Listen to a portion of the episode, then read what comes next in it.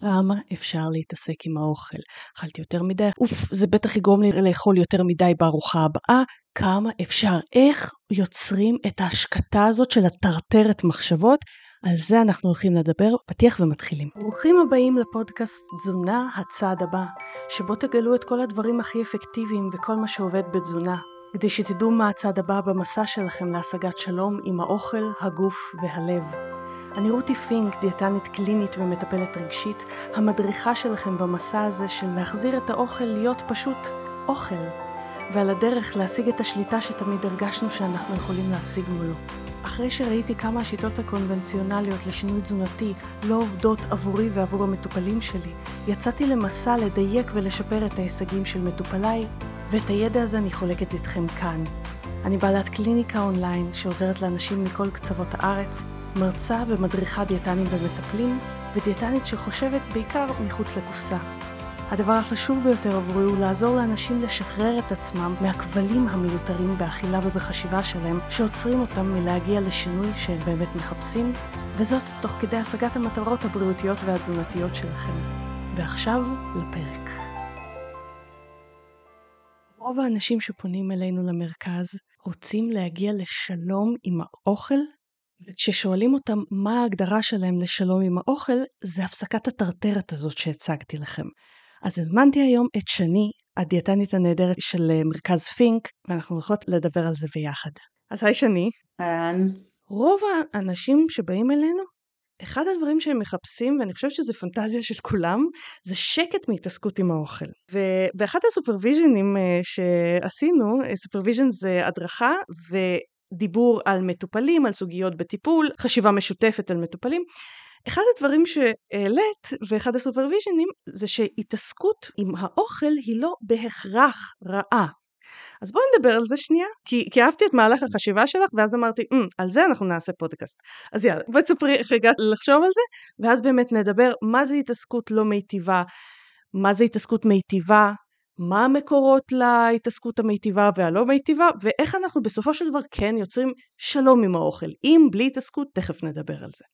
נכון, אז באמת אה, מה ששמתי לב זה שהרבה פעמים אה, בטיפולים, בעיקר בפגישה הראשונה כשככה אני נפגשת עם מטופלות ושואלת אותן מה, מה המטרות שלהן, אנחנו מגדירות מטרות ביחד, אחת המטרות שחוזרת על עצמה באמת הכי הרבה זה אני רוצה שקט מהתעסקות עם האוכל. וככה זה הביא אותי לחשוב, כשהסתכלתי על עצמי, אה, ואני יודעת שאני בסך הכל בסדר, מתנהלת עם האוכל ולא מרגישה כבר אישויים, ויש לי את הידע והכלים להתמודד, גם רגשית, גם לא, אני כן מתעסקת עם האוכל, אוקיי? ואז אמרתי, האם זה בהכרח רע להתעסק עם האוכל? לא, זה לא בהכרח רע, הכל עניין של הסתכלות, של נקודת מבט, של מאיפה אני מגיעה להתעסקות הזאת. והיה חשוב לי לבוא אלייך ולהגיד לך, רותי, בואי ננסה להעביר את המסר הזה, כי זה מאוד חשוב איך מסתכלים ואיך אה, מגיעים למקום הזה של התעסקות עם האוכל. זה הכל עניין של נקודת מבט, אני אוהבת לקרוא לזה מנח פנימי. אם המנח הפנימי שלנו הוא כזה שיוצר לנו סבל והתעסקות עם האוכל אנחנו נסבול ואנחנו לא נרצה להתעסק עם האוכל. אם המבט הפנימי שלנו מאפשר לנו להתעסק עם האוכל כחלק למשל, נרחיב על זה עוד מעט, דאגה עצמית, אז זה לא בהכרח סבל, ואז זה התעסקות בריאה עם האוכל. אבל בואי בואי, בואי נעמיד את הדברים רגע על דיוקם. איך אנחנו מגדירות בעצם? התעסקות לא מיטיבה עם האוכל. איפה אנחנו שמים את הגבול? זה התעסקות מיטיבה עבורנו, זה התעסקות לא מיטיבה. התעסקות לא מיטיבה, הייתי מגדירה אותה, כל קשר שהוא עם אוכל, שהוא מייצר אה, אולי אה, מחשבות או רגשות לא טובים, שבסוף מורידים אותנו, מעייפים אותנו, גוזלים לנו את האנרגיה. זאת התעסקות בעיניי לא מיטיבה. כן, לגמרי. אני גם חושבת שמה שקובע עבור כל בן אדם באופן פרטי זה כמה זה תדיר. אם אני מתעסקת נגיד, אני אישית פעם ביום, אני חושבת לעצמי מה יהיה בארוחה החמה שלי. אני לא מרגישה רע עם זה, אני גם חושבת שזה חלק מהדאגה העצמית שלי לעצמי. אבל אם אני מתעסקת למשל עם כמה אני אוכל, מתי אני אוכל, האם אכלתי יותר מדי, האם זה, זה התעסקות לא מיטיבה, זה ללכת שבי אחרי האוכל. גם כמה ההתעסקות הזאת משפיעה על הכמות שלנו, למשל אם אני מרגישה רע על מה שאכלתי בארוחה הקודמת, ואז אני רוצה לפצות על זה, ואז אני אוכלת יותר בארוחה הבאה, כי אני מרגישה רע וכי אני רוצה לנחם את עצמי, אז זו התעסקות לא מיטיבה נראה לי עם האוכל. לעומת זאת, נגיד אכלתי את ארוחה חמה בצהריים ואני מתחילה לחשוב מה אני אוכל בארוחת ערב כדי לתכנן את עשיית ארוחת הערב, זה לא בהכרח התעסקות לא טובה, כי אנחנו נועדנו להתעסק עם האוכל בצורה שפויה. בדיוק כמו שאנחנו מתעסקים עם מתי להתקלח, או מתי לצחצח שיניים. אני חושבת שזה גם אה, בסופו של דבר, כמו שאת אמרת, המשתנה החשוב ביותר זה כמה זה פוגע באיכות החיים שלי באופן כללי, כמה זה משפיע על שאר התחומים. אמרת פה משהו נכון, התדירות היא באמת באמת אה, פרמטר חשוב, כי יש לנו את, את זמן הארוחות, וכשזה כבר תופס את הזמן שבין הארוחות, או יותר ממה שצריך בזמן הארוחה, זה כבר באמת, אה, זו התעסקות שכבר פוגעת ומפריעה. אז תדירות פה מאוד מאוד חשובה, וגם אה, אפילו הייתי אומרת העוצמה, אם נסתכל על זה כזה נכון. בגרף, אפילו העוצמה של ההתעסקות. איך את לוקחת את הדברים, איך את מתרגשת או מגיבה או כועסת או מבקרת או שופטת אם היה משהו לא טוב, לעומת לקחת דברים יותר בקלילות או לארגן את הדברים יותר בכיף ובפשטות ובהנאה, גם העוצמה של ההתעסקות יכולה להשפיע פה. לגמרי, לגמרי. חלק מהסיסמה שתמיד ליוותה אותי ואז כשמרכז פינק נוצר היא חלק ממה שאנחנו לחלוטין חיות אותו בטיפול זה שלום עם האוכל, הגוף והלב.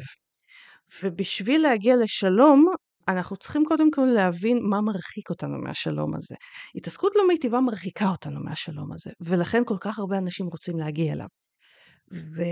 ואנחנו במרכז, אנחנו מחלקות את ההתעסקות הלא מיטיבה בעצם לשלוש מקורות, כי אם אנחנו בודקות מאיפה כל ההתעסקות הזאת מגיעה, יש שלוש מקורות מרכזיים שמהם היא מגיעה הפיזי תזונתי נקרא לזה מה שקשור לגוף שלנו מה שקשור להתארגנות שזה יותר התנהגותי ומה שקשור לחלק היותר פסיכולוגי נפש. בואי נדבר על כל אחד מהם בואי נתחיל מהפיזי והתזונתי. אז התעסקות לא מיטיבה בפן הפיזי זה מתבטא בחוסר חיבור לגוף. קודם כל אם אנחנו לא באמת יודעים להקשיב לגוף ולזהות את הסימנים של הרעב בזמן ולתת מענה נכון ולא מזהים את השובע ואוכלים יותר מדי או פחות מדי, זה כבר יוצר אי נעימות להמשך. כי או שאנחנו נצא מפוצצים ובתחושה לא כיפית ואחר כך גם נכנס על עצמנו ויבואו כל הרגשות אשמה וההתעסקות הזו או שלא נצא שבעים מספיק ואז נתחיל לחפש כי כל, נרצה את ההרגעה הזאת אז גם תהיה כל הזמן התעסקות עם אוכל בשביל להרגיע אז ההקשבה לסימנים באמת ולתת את המענה בזמן הנכון היא מאוד מאוד חשובה וכשאין את זה זה מייצר את ההתעסקות הלא מיטבית. עוד דבר שקשור לפן הפיזי זה גם אה, איך להרכיב ארוחה נכון, זאת אומרת אם אנחנו לא באמת מרכיבים את הארוחה בצורה מאוזנת שמיטיבה איתנו, לדוגמה אנחנו לא באמת נשלב שם גם את החלבון שהגוף שלנו צריך וגם אה, ירקות בשביל השובע מתאים וגם שומן וגם פחמימות תלוי באיזה תזונה אנחנו נמצאים אבל באמת את כל אבות המזון כדי שיאטו את הספיגה של הסוכר ויעזרו לנו לתחושה של שובע לטווח ארוך יותר שוב פעם יהיה משחק כזה של אי שקט כי ההרכב לא מספיק משביע אותנו לאורך זמן ואז אנחנו מתחילים לחפש. או מספק אפילו. וזה לא רק ההרכב, לפעמים ההרכב יכול להיות נכון, אבל הכמות לא. וזה מתחבר שוב פעם לחיבור לשובע. אם אנחנו לא ניתן את הכמות המתאימה ורק נרגיע בארוחות קטנות, אז זה ייצור חיפושים כל הזמן ושוב פעם התעסקות ו- ולהתחיל לחשוב מה אני אוכל עכשיו, מה אני אוכל עכשיו. זה גם משהו שיכול מאוד מאוד אה, לתסכל וליצור התעסקות אה, לא מיטיבה. אנשים חושבים שנגיד אה, תפריט יפתור להם את ההתעסקות עם האוכל. אני אדע מה אני אוכל כל הזמן ואני לא אתעסק. לחלק כשכותבים להם x, y, אה, תאכלו כמות מסוימת בשעה מסוימת, זה באמת מוריד את ההתעסקות. טוב, אני אוכל רק מה שבתפריט, או לפחות לזמן מסוים. אבל תפריט הרי הוא לרוב גם לא קשוב ב-100% לגוף, כי יום אחד אתה רוצה יותר, יום אחד פחות וכן הלאה, ואז הוא לא מונע את ההתעסקות הזאת גם. אז אין איך לסובב את זה, יש צורך ב- לחזור בחזרה לגוף שיודע כל יום ומחשב עבורנו כל יום כמה אנחנו צריכים, וגם אולי קצת ללמוד את הדברים הבסיסיים, לא צריך לעשות תארים מתקדמים בתזונה בשביל זה, דברים בסיסיים שעובדים לגוף האישי שלנו. נכון מאוד, וגם לדעת לעשות את זה, גם כשיש קצת אה, אירועים או דברים ככה יוצא דופן, עדיין אם את יודעת את הבסיס, אז את תצליחי להסתדר גם בחוץ במסעדה, והיום באמת יש שפע ואפשר לבחור כל כך הרבה, וגם כשאת טסה לחו"ל וגם מתארחת במלון ובאירועים. וגם ארוחות באמת ו- וסוגי תזונה אולי שישביעו אותנו יותר. אני כן רוצה להוסיף גם לחלק הפיזי-תזונתי גם את העניין של התמכרות למאכלים מסוימים. התמכרות לא כזו נפוצה כמו שאנשים חושבים, אבל יש כמות קטנה של אנשים שכן מכורים למאכלים מסוימים. אם אנחנו נבדוק את ההגדרה של התמכרות. אה, יש לי פודקאסטים על התמכרות, אני אשים לכם בהערות לפודקאסט, אה, אם אתם רוצים להרחיב ולבדוק אם אתם מכורים או לא מכורים לאוכל, אבל להתמכרות גם יש את החלק הפיזי, ובעבודה על התמכרות אנחנו צריכים כן לתת גם מענה לחלק הפיזי, כלומר ממש ממש לעבור תהליך של גמילה. שוב, התמכרות זה לא כל כך נפוץ כמו שרוב האנשים חושבים. כל כך המון אנשים באים אלינו למרכז ואומרים אנחנו מכורים לאוכל, ואז מתגלה שזה לא שהם מכורים לאוכל, אלא הם לא יודעים לתת מענה אחר חוץ מאוכל לכל מיני דברים ואז הם משתמשים באוכל לכל מיני תפקידים שהאוכל לא נועד להם וקוראים לעצמם מכורים לאוכל. זה לא התמכרות לאוכל. זה שימוש באוכל כווסת רגשי אנחנו נדבר על זה בהמשך כשנדבר על ההתעסקות הלא מיטיבה עם האוכל בחלק הנפשי. אבל זה לא התמכרות. התמכרות יש לה אלמנטים פיזיים אני אפנה אתכם לפרקים בפודקאסטים שתוכלו גם אתם לגלות אם אתם בהתמכרות או לא. אז דיברנו על החלק הפיזי והתזונתי. בואו נדבר רגע על החלק ההתארגנותי, התנהגותי נקרא לזה. אז בחלק ההתנהגותי אנחנו מדברות על uh, קשיי ארגון שהם בלי קשר לאוכל, לדוגמה uh, אפילו הסידור של האוכל שנמצא מול העיניים, אם יש לנו על השיש פיתויים בצנצנות, בקופסאות, אפילו במקרר, מקדימה יש לנו מאכלים שיותר מפתים ומגרים אז כל הסידור הזה מאוד מאוד יכול להשפיע לנו על נשנושים ועל לקחת אפילו באוטומט בלי לשים לב ולהתעסק עם האוכל אה, לא בהכרח אה, מחובר לגוף ולמה שבאמת אנחנו צריכים. ככל שהסביבה שלנו יותר מגרה אותנו, כך אנחנו תלויים יותר בכוח הרצון שלנו, וכוח הרצון שלנו לא תמיד עומד לרשותנו, זה תלוי מה עוד קורה בחיים שלנו. יש מספיק דברים בחיים שצורכים את כוח הרצון שלנו שלא נסתמך רק עליו.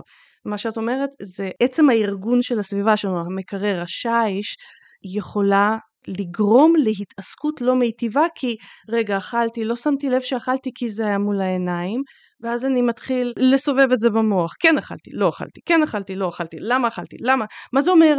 אה, אה, אה, זה אומר שאין לי כוח רצון? לא זה לא וכל ההתעסקות הזאת גם היא מעיקה וזה חלק מההתעסקות הלא מיטיבה הזאת. נכון. ועוד דבר דווקא שממש משמעותי ואני נתקלת בו המון בטיפולים זה כל הנושא הזה של היערכות מראש. אני חושבת שזה שתי מילים מאוד מאוד מאוד משמעותיות. ורבים פוחדים מהם. כן, ו- וזה כל כך יכול לשנות ולהקל על החיים. ההיערכות מראש יכולה גם להתבטא בכלל במזווה עצמו, שיהיו את ה basic, את המוצרים הבסיסיים בשביל להרכיב כל ארוחה שאני צריכה שתעזור לי ברגע שאני רעבה ואין לי כוח זמן או חשק להתחיל להרים פה דברים רציניים, אבל שיהיה ממה, זה הכי חשוב, שיהיה במזווה את המוצרים הבסיסיים. והיערכות מראש גם מדברת אפילו בחשיבה, אם זה ערב קודם או בבוקר של אותו יום, מה אני הולכת לאכול היום, בארוחה הבאה, בארוחת בוקר, בארוחת צהריים. ככל שאנחנו עושים את זה יותר, אז זה הרבה יותר מקל עלינו בהתנהלות אה, ביום יום, ובאלתורים אפילו, אם צריך. אני רוצה אבל כן להוסיף משהו באמת, כי דווקא בתור אדם עם הפרעות קשב, שהיערכות מראש זה כאילו פחד אלוהים אה, לפעמים עבור הפרעות קשב, אבל אה, דווקא מתוך זה, שזה לפעמים אין לנו אנשי הקשב חשק לחשוב על. טוב מה אני אוכל מחר? למה צריך לתכנן מראש? אנחנו נהיה ספונטניים וזה. דווקא מתוך המקום הזה אני רוצה להדגיש שזה התכנון הזה של, ה, של ה, מה אני אוכל, התכנון של מה אני אקנה, ההליכה אפילו עם הרשימת קניות, זה לא התעסקות לא מיטיבה עם האוכל, כי היא כן בסופו של דבר מיטיבה ומורידה את הגלגלים הלא נחבים האלה של מה אני אעשה מה יקרה, איך אכלתי, וגם את כל החשיבה שנגרמת מאשמה, אוף למה אכלתי את זה, למה לא תכננתי שוב, אז זה התעסקות וזה התעסקות, תבחר מה ההתעסקות שאתה מעדיף, כי איזושהי התעסקות אתה לא יכול להימלט ממנה. בדיוק, ההתעסקות תהיה שם, להכין אוכל את תצטרכי, או לאכול משהו בשביל לעזור לעצמך להרגיע, להרגיש טוב, את תצטרכי, אי אפשר יהיה להתחמק מזה, השאלה באמת איך תרגישי בסוף, אם תרגישי טוב עם עצמך או פחות טוב עם עצמך, וזה ההבדל בין אה, התעסקות מיטיבה או לא מיטיבה, אבל ההתעסקות תהיה שם. לגמרי, וגם אני תמיד אומרת למטופלים שלי, עוד uh, כשהיינו במערות, עדיין התעסקנו, רוב היום התעסקנו עם לארגן אוכל, שיהיה אוכל. אז זו לא התעסקות שאנחנו יכולים להימלט ממנה בכדור הארץ, אלא אם כן אנחנו מליינים עם שפים uh, שעושים בשבילנו הכל, סבבה. אבל אפילו אז אנחנו צריכים לשבת איתם ומדי פעם לדבר מה אנחנו רוצים שהם יעשו. בהתאם לרעבות אני... שלנו ולטעמים שלנו ולרצונות שלנו. בדיוק. אני באמת מוסיפה פה את העניין שאמרתי מה-ADHD, ADHD הפרעות קשב וריכוז, בתור מישהי עם הפרעות קשב וריכוז. לאנשי קשב וריכוז יש אקסטרה קושי גם לתכנן, גם ללכת לפי התכנון, אפילו נגיד אם אנחנו עושים רשימת קניות, זה לא תמיד אפילו יכול לצאת כהמלצה, לפעמים אנחנו נקנה משהו אחר בלי להסתכל בכלל ברשימה, וגם ההתגרות, מצאו במחקרים אה, ההתגרות מאוכל אצל אנשי קשב וריכוז, אוכל שמול העיניים שלהם, היא משמעותית יותר, והיכולת לעצור מול אוכל מגרה כשהוא כבר מול העיניים, היא קשה יותר לאנשי הקשב וריכוז.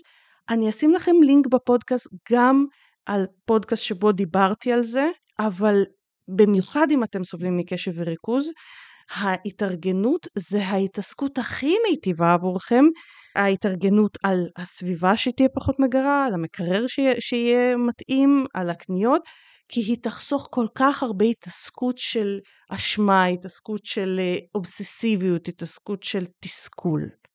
אז אה, זה ככה, הייתי חייבת להוסיף מהמקום של אמ, וריכוז. אמ, בואי נדבר על המקור השלישי להתעסקות לא מיטיבה עם האוכל, החלק הפסיכולוגי נפשי. אוקיי, okay, אז באמת אה, אם אני מסתכלת על החלק הפסיכולוגי שמשפיע לנו על התעסקות לא מיטיבה, זה יכול לבוא מאיזושהי תחושה של חוסר ביטחון או חוסר ערך עצמי, זאת אומרת אמון אין לנו אמון בעצמנו בכל מיני החלטות שאנחנו לוקחות, בעיקר בקשר לאוכל. לא באמת מאמינות בעצמנו במסוגלות שלנו אה, לנהל את האכילה נכון, להרכיב את זה נכון, לתת את הדברים בזמן נכון, בכמויות הנכונות, אפילו אמון ברמת לסמוך על עצמי ועל הגוף שלי, שהוא נותן סימנים ואני לא צריכה להכתיב לו ולקבוע לו. זה גם אה, כל העניין הזה של אמון בי ובגוף שלי. וברגע שאין את האמון, אז אין, ואין הקשבה, אין חיבור, אין דיוק, וזה שוב פעם מעגל שמייצר את ההתעסקות הזאת אה, באכילה, וזה גם מה שמביא בסופו של דבר לכל התחושות האלה של אה, אשמה ו- ותסכול וביקורת ושיפוטיות, זה בדיוק ההפך מאמון ופרגון וחמלה עצמית, אני חושבת שזה גם אה, משהו שככה נכנס פה חזק. עוד דבר שגם חשוב בחלק הפסיכולוגי זה המקום שאנחנו שמים את עצמנו בסדרי עדיפויות. כי תמיד הילדים יצטרכו לקבל את האוכל שלהם ו- ולכולם מסביב, גם הבעל וכל מי שמסביב נצטרך לדאוג לו. אבל אני חושבת שאם אנחנו באמת באיזשהו מקום שמים קודם כל את עצמנו בפרונט, זה לא מראה שאנחנו אגואיסטים, או חושבים רק על עצמנו, או להפך, ברגע שאנחנו עושים או עושות לעצמנו טוב, אז אחר כך טוב לכולם. אנחנו הרבה יותר רגועות, הרבה יותר נינוחות, יכולות לדאוג ולהכין לכולם. ולכן הפריוריטי הזה, הסדר עדיפויות, שאנחנו נשים את עצמנו, רגע, קודם כל, אני אעצור, אני אכין לי את הארוחה שלי, אני אוכל אותה בנחת וברוגע ובשקט, גם אם זה נשמע לא הגיוני, אבל זה הכל עניין של הסתכלות, אם אני אגדיר לעצמי אפילו חמש דקות, חמש דקות כמה זמן צריך לאכול באמת ארוחה בינך לבין עצמך, את והכריך נגיד, או את והסלט, להגדיר לעצמך חמש דקות שהן בשבילך, ואחר כך את באמת בשקט, אחרי שסיימת, רגועה אה, לעשות את הכל, ואת גם תהיי הרבה יותר יעילה. אז גם הפריוריטי וסדר עדיפויות קודם כל לדאוג לעצמנו מאוד מאוד משנה פה. וגם את משדרת לילדים שלך בזה שאת לא לוקחת זמן. את משדרת להם ככה אימא מתנהגת, ככה אישה מתנהגת. האם זה מה שאת רוצה שהם ילמדו? לעומת כשאת לוקחת את הזמן הזה לעצמך, אפילו את החמש דקות ואומרת שנייה, אימא גם אוכלת, ואת נותנת להם על ידי זה את המסר המאוד מאוד חזק של זכותה של אישה, זכותה של אימא גם לדאוג לעצמה, והילדים שלך ילכו עם זה. נכון, מאוד, וזה באמת הרגשה טובה שאת עושה משהו טוב בשביל עצמך, את דואגת לעצמך, ואז גם את מפיצה את זה החוצה אם תרצי או לא תרצי. אז באמת כשאנחנו שמים את עצמנו בסדר עדיפויות, אה, זה מבטל את החשיבה הזאת של אוי אין לי כוח עכשיו לקום ולהכין לעצמי, אין לי כוח, להפך, אני רוצה לדאוג לעצמי, אני כן, קודם כל אני. וכל המשפט הזה של אין לי כוח, ברגע שהוא מתחיל, הוא כבר מוריד אותנו מלהתעסק טוב ולהכין משהו טוב לעצמנו, ובדרך כלל בסוף יוביל להתעסקות שהיא פחות טובה. יש עוד כמה דברים שאני כמובן מוסיפה בחלק הפסיכולוגי נפשי. קודם כל, המון מההתעסקות הלא מיטיבה הזאת שמעייפת אותנו ומעיקה עלינו נובעת משיפוט וביקורתיות כלפי עצמנו. האם אני בסדר או לא בסדר בדיאטה, בתזונה, ב... כאדם, האם כן יש לי כוח רצון או אין לי כוח רצון, אם נפלתי. כלומר שיפוט וביקורתיות בלתי נגמרים והורדה עצמית לעצמי. כלומר בסדר, אז נגיד אכלתי סלט, אבל אכלתי אחר כך גם משהו שלכאורה במרכאות אסור לי, אז זה שכן התאמצתי לא שווה את זה. זה סוג של גם שיפוט וביקורתיות. כל החשיבה הזאת היא מתחילה הרבה פעמים מעגלים גם של uh, התעסקות, הסתובבות סביב האוכל, מה עשיתי, ויותר גרוע מזה, הסתובבות סביב הערך העצמי שלי. כלומר, האוכל לא נותר באגף האוכל, אלא איך אני שאני אוכלת, מראה כמה אני שווה כבן אדם. והשיפוט והביקורתיות האלה מכניסים ומטפטפים את הרעל בצורה שגורמת לנו כל הזמן להסתובב סביב האוכל ולא לצאת מזה. אחד הדברים שגם מתנים את זה, זה חשיבה של שחור או לבן. בדיוק, אה, באמת כשיש, אה, אני נתקלת הרבה במטופלות שיש להן חשיבה דיכוטומית של הכל או כלום, לדוגמה ברגע שהרסתי, אכלתי את החתיכת עוגה, זהו, כבר הרסתי את הכל, ומפה אני מידרדרת, מקסימום שבוע הבא אני אתחיל שוב, אם בכלל, זהו, כבר הרסתי. וזה בדיוק החשיבה שתוביל להמשיך להתעסק עם האוכל ותשאב מאיתנו אנרגיות. ולא מה שאנחנו רוצים וצריכים בשביל... זה ממש יוצר את הקונפליקט הזה של uh, אם יש אוכל טוב ויש אוכל רע, יש בתוכי חלקים שרוצים את האוכל הרע, ויש חלקים בתוכי שרוצים את האוכל הטוב, והם נלחמים ביניהם. וזה ההפך משלום עם האוכל. אנחנו נדבר מה צריך לעשות בשביל להרגיע את זה, אבל החשיבה הזאת שמפרידה ועושה ממשהו טוב וממשהו רע, יוצרת אוטומטית קונפליקט, וקונפליקט יכול להימשך שעות, אם לא ימים, אם לא שנים, והוא יכול אפילו להימשך כל החיים. וזה איפה שאנשים פוגשים למשל את היו-יו, עלייה וירידה במשקל, וכל הזמן אני צריך להתעסק עם האוכל, כי אני לא מצליח בדיאטות, או אני רק עולה במשקל. נכון, כי יש כל הזמן מלחמה שאין לה בסוף תוצאה. אני חושבת שהייתי אפילו אומרת חשיבה הגדרתית, שיש לך הגדרות כאלה של אוכל מותר, אוכל אסור, אוכל בריא, אוכל לא בריא, זה נכון, זה לא נכון, כל ההגדרות האלה של שחור, זה חשיבה דיכוטומית של שחור ולבן, הן כבר מייצרות בעיה בהתעסקות מול האוכל. נכון. גם כל עניין של ויסות רגשי והימנעות או התמודדות עם רגשות יכולה ליצור המון התעסקות עם האוכל. למה?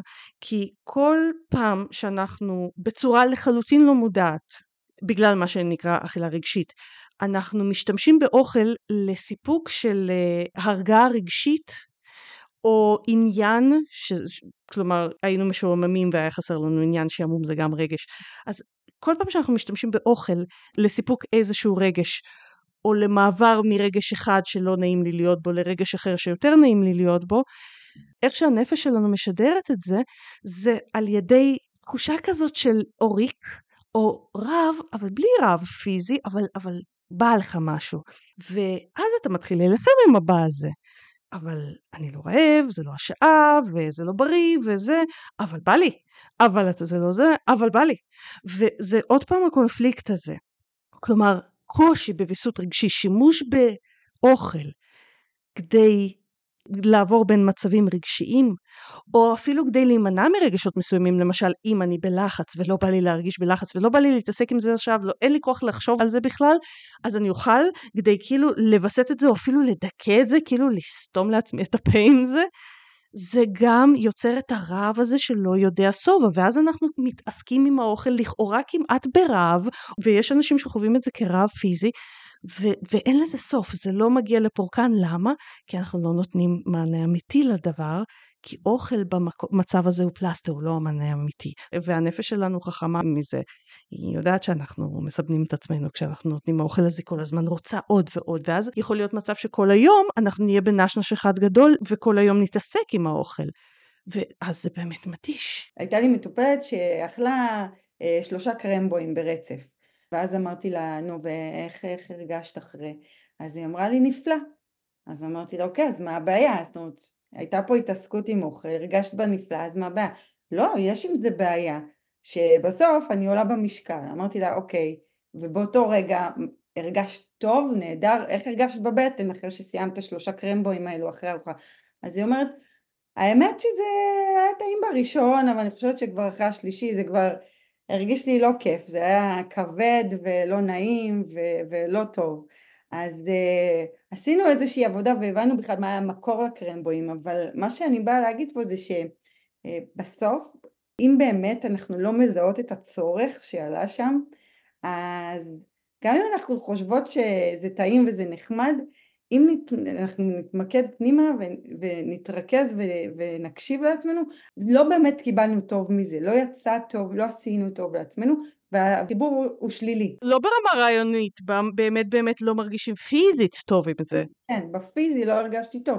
הרגשתי נפיחות, הרגשתי גועל, הרגשתי מתוק מדי, הרגשתי לא כיף, וזה עוד לפני כל הרגשות אשמה והתסכול והבאסה שבאים אחרי הכיף. ו- ולכן מה שאמרת פה את כל כך צודקת כי זה לא יפתור אותנו מהריק או מהתחושה הלא נעימה. אנחנו צריכות לזהות מה היה שם ואז לתת את המענה הנכון. לפעמים זה גם יהיה האוכל את יודעת אבל אה, אם זה יהיה האוכל זה, זה ייתן לפחות את המענה. זאת תהיה הנאה וזה לא תהיה התעסקות שלילית זאת תהיה התעסקות שבסופה קיבלתי את הכיף שרציתי כנחמה, כלהעלות את התדר, כדי לשמוח אוקיי, כל דבר.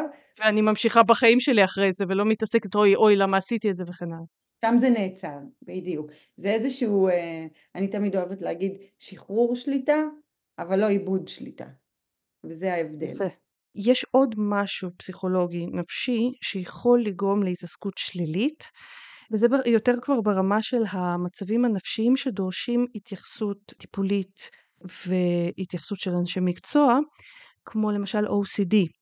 הרבה מאוד אנשים חושבים ש-OCD זה כמה שוטפים ידיים וכן הלאה, זה ממש לא, ו-OCD אחד ההתבטאויות המרכזיות שלו זה הסתובבות של אותן מחשבות, יום שלם אתה יכול מכל הכיוונים להסתובב על אותו דבר, וה-OCD יכול להינעל על דברים של אוכל, כמה אכלתי, למה אכלתי את זה, מה אני יכול לעשות אחרת, אולי עוד משהו אני יכול לעשות אחרת וכן הלאה.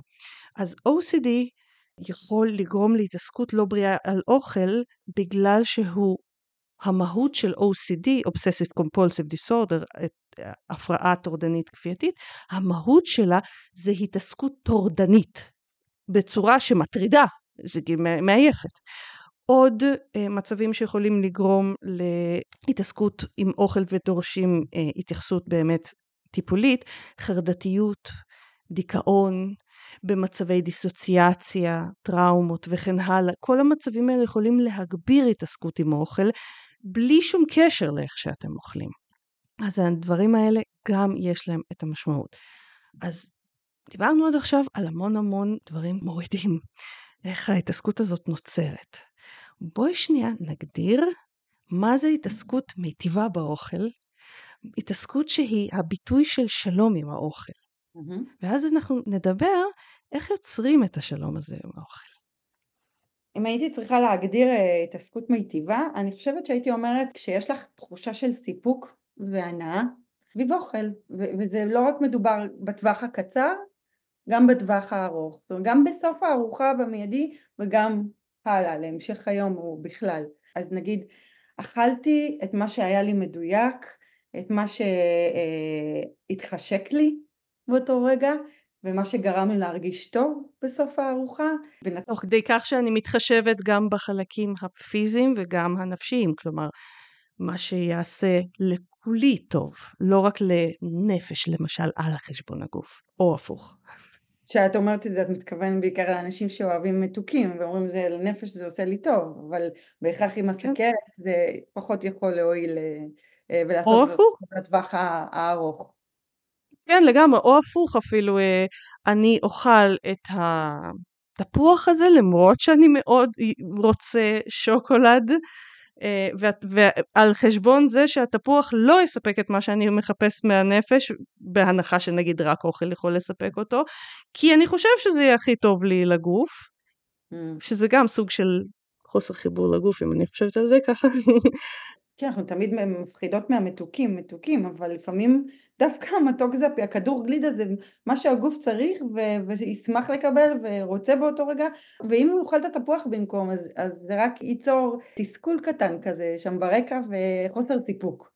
ואז החוסר סיפוק נכון. הזה יישב שם וייצור לנו כל הזמן את החשק לסיפוק, אז, אז לפעמים שווה להקשיב למה, וזה בדיוק החיבור, מה מתחשק לי עכשיו, מה באמת יעשה לי טוב.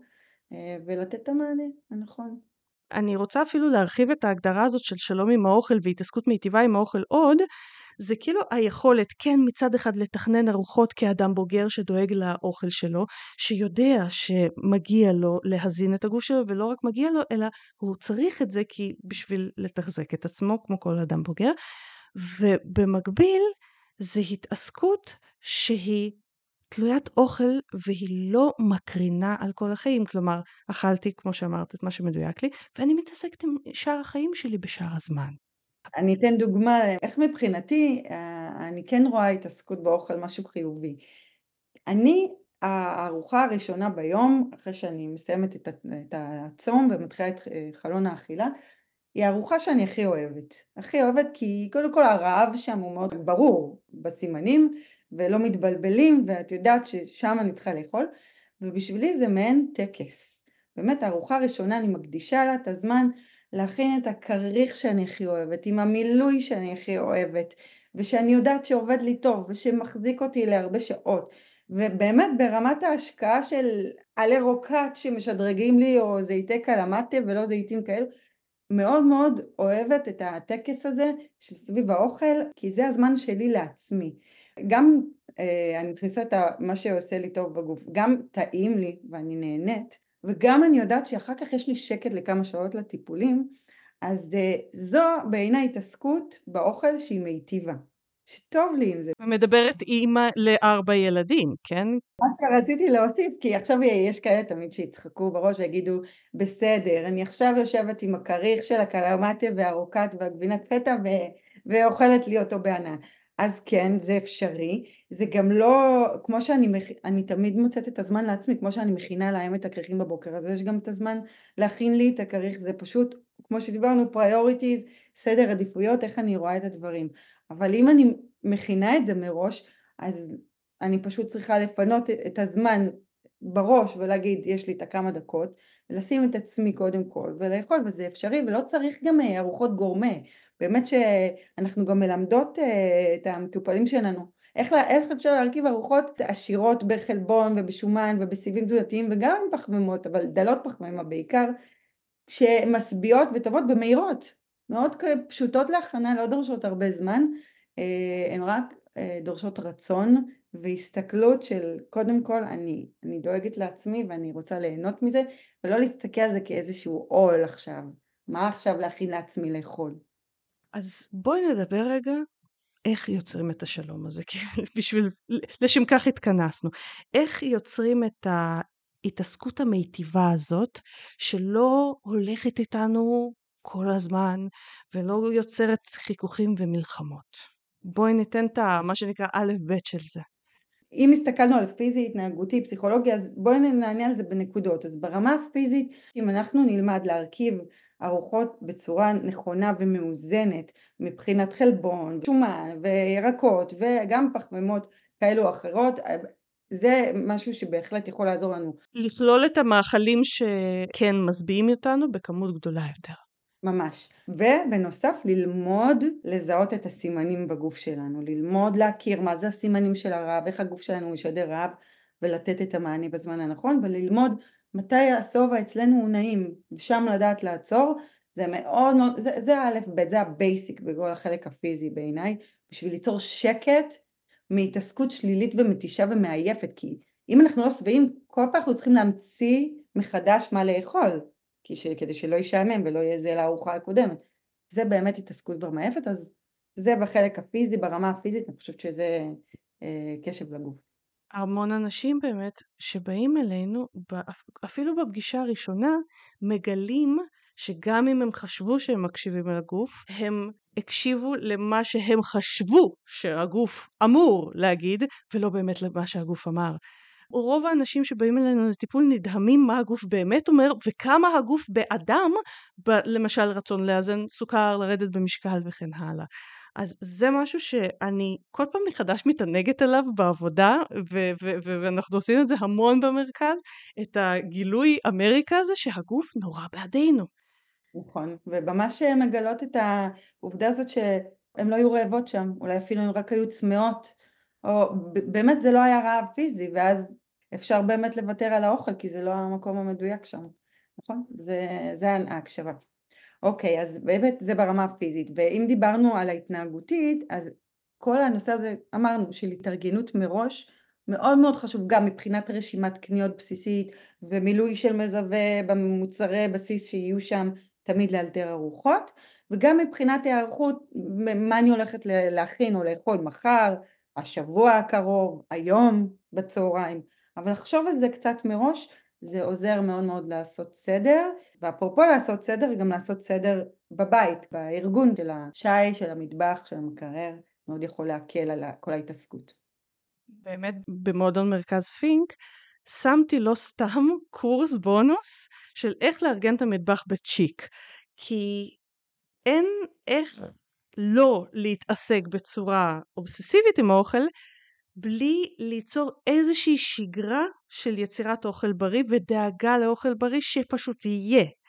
זה קורס קצר שהוא כאילו רק לחברי המועדון והוא נועד לעזור בדיוק בזה. והוא מאוד פרקטי. אז באמת בחלק, ואם אנחנו ניגע רגע בחלק הפסיכולוגי, אז uh, מילת המפתח גמישות היא מאוד מאוד חשובה פה, כי כשיש גמישות מחשבתית יש קצת אפשור וכמו שאמרתי לשחרר את השליטה אבל לא לאבד אותה. היא מאפשרת לנו לפעמים, אנחנו חיים במציאות לא של רובוטים ולא הכל מאה אחוז אותו דבר חוזר על עצמו ויש אירועים ויש פגישות ויש יציאות ויש טיסות לחו"ל, אז הגמישות הזאת היא, היא משחררת את החשיבה הדיכוטומית של אסור, מותר, הרסתי הכל, והיא מאפשרת לנו, גם אם חרגנו, לקום חזרה ולחזור למסלול ולמה שעושה לנו טוב. אז, ומפחיתה את כל ההתעסקות הזאת. אז אה, גמישות זה משהו שמחשבתית יכול לאפשר לנו התעסקות טובה עם האוכל. רוב העבודה ברמה הפסיכולוגית שאנחנו עושים זה קודם כל למידה של הורדת שיפוט וביקורתיות. נכון. אנחנו עושים את זה מול האוכל אבל זה בדרך כלל מקרין גם לשאר תחומי החיים. והלמידה הזאת של איך לזהות את הרגשות ואיך לתת להם מענה, מה שנקרא ויסות רגשי, איך לזהות את הצרכים שלנו, צרכים שמותר לנו לחוש, להרגיש שיהיה לנו, לתת להם מענה או אם אנחנו לא יכולים לתת להם מענה, מה עושים אז? וכל זה בלי להצטרך לעשות את זה עם האוכל. כי רוב האנשים עושים את זה עם האוכל. משעמם לי אוכל, עצוב לי אוכל, אה, לחוץ לי אוכל. אנחנו לומדים ומתרגלים איך לעשות את זה בלי אוכל, כלומר במילים אחרות תרגול הוויסות הרגשי מאוד מאוד מביא לשלום עם האוכל.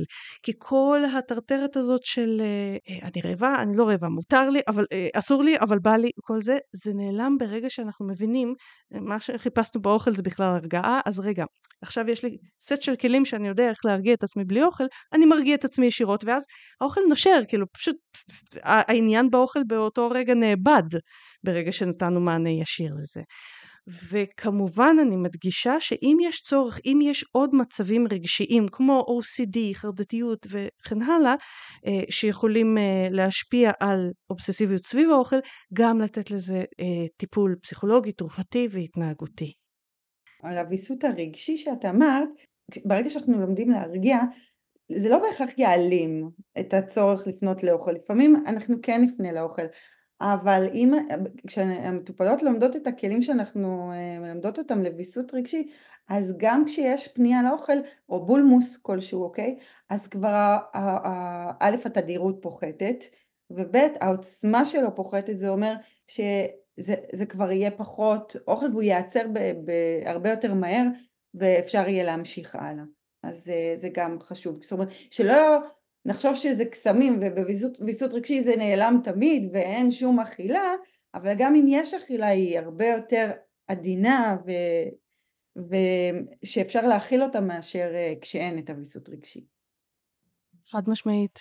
זה גם איך שאנחנו רואות את זה, כי אכילה רגשית ברמה מסוימת קיימת אצל כולם, והיא תהליך נורמטיבי של התמודדות נפשית. השאלה היא פשוט, ההשפעה שלה על שאר החיים שלנו, אם היא לא משפיעה לרעה על החיים שלנו וקורית פעם ב, והיא לא קורית בעוצמות גבוהות, והיא קורית לעיתים רחוקות, אז לא בעיה, זה לא הדבר שיעצור אותנו מלהשיג את המטרות התזונתיות שלנו לרוב. אז אם אנחנו נסכם רגע, שאני, זה אמנם היה סוג של סיכום, אבל בסופו של דבר אנחנו רוצים להגיע לנקודה שאנחנו רוצים להשקיע בעצמנו. אנחנו נהנים מההשקעה שלנו בעצמנו ומהאוכל עצמו, ומרגישים שאנחנו עושים משהו טוב לעצמנו, כמו טקס לעצמנו. זו התעסקות עם אוכל, והיא קיימת כל יום, וכל הזמן שאנחנו רעבים ומחוברים לגוף, אבל היא באה ממקום טוב, היא באה ממקום של לדאוג לעצמנו ולשים את עצמנו בפרונט, ולא ממקום מתוסכל וכועס ומאשים ועייף מלהשקיע. ואם אני ככה, תמיד אני, כשאנחנו רושמות את המטרות, אני מתקנת את המשפט הזה של אני רוצה שקט מהתעסקות מאוכל, ואני אומרת, אני רוצה שקט מהתעסקות שלילית, או לא מיטיבה עם האוכל. אבל כן חשוב שמי ששומע את הפודקאסט הזה יבין שלעולם לא, לא תיעלם ההתעסקות מהאוכל, והיא גם לא צריכה להיעלם, כי אוכל זה צורך בסיסי, וזה חלק בלתי נפרד מהחיים שלנו, ואפשר לקחת אותו כל כך בחיוב ובהנאה ובמשהו טוב, זה לא חייב להיות כזה קושי ואישו בחיים שלנו. ממש ככה. שני, תודה שהתארחת בפודקאסט. באהבה, היה לי כיף ועונג, ואני מקווה שהצלחנו להעביר את המסר אה, שבער בי בפנים. אז אני מקווה שנהניתם מהפודקאסט היום. אם מצאתם אותו מועיל, אשמח אם תדרגו אותו באפליקציית הפודקאסטים שלכם, ספוטיפיי, אפל או כל דבר אחר, כדי שעוד אנשים יוכלו להיחשף אליו. אם אתם רוצים תכנים רבים נוספים בחינם על אכילה רגשית, התמכרות לאוכל, תזונה דלת פחמות וצום לסירוגין, אתם מוזמנים לאתר שלנו או לאינסטגרם ולפייסבוק שלנו, שהלינקים אליהם מופיעים בהערות לפודקאסט. חשוב להדגיש שהפודקאסט לא מהווה תחליף לייעוץ אישי ונועד לצורכי מידע בלבד. בכל שאלה רפואית או תזונתית יש לפנות ישירות לאיש מקצוע. אנחנו ניפגש בעוד שבוע, ועד אז מזמינה אתכם לשתף אותי מה הצעד הבא שלכם השבוע ליצירת שלום עם האוכל, הגוף והלב שלכם.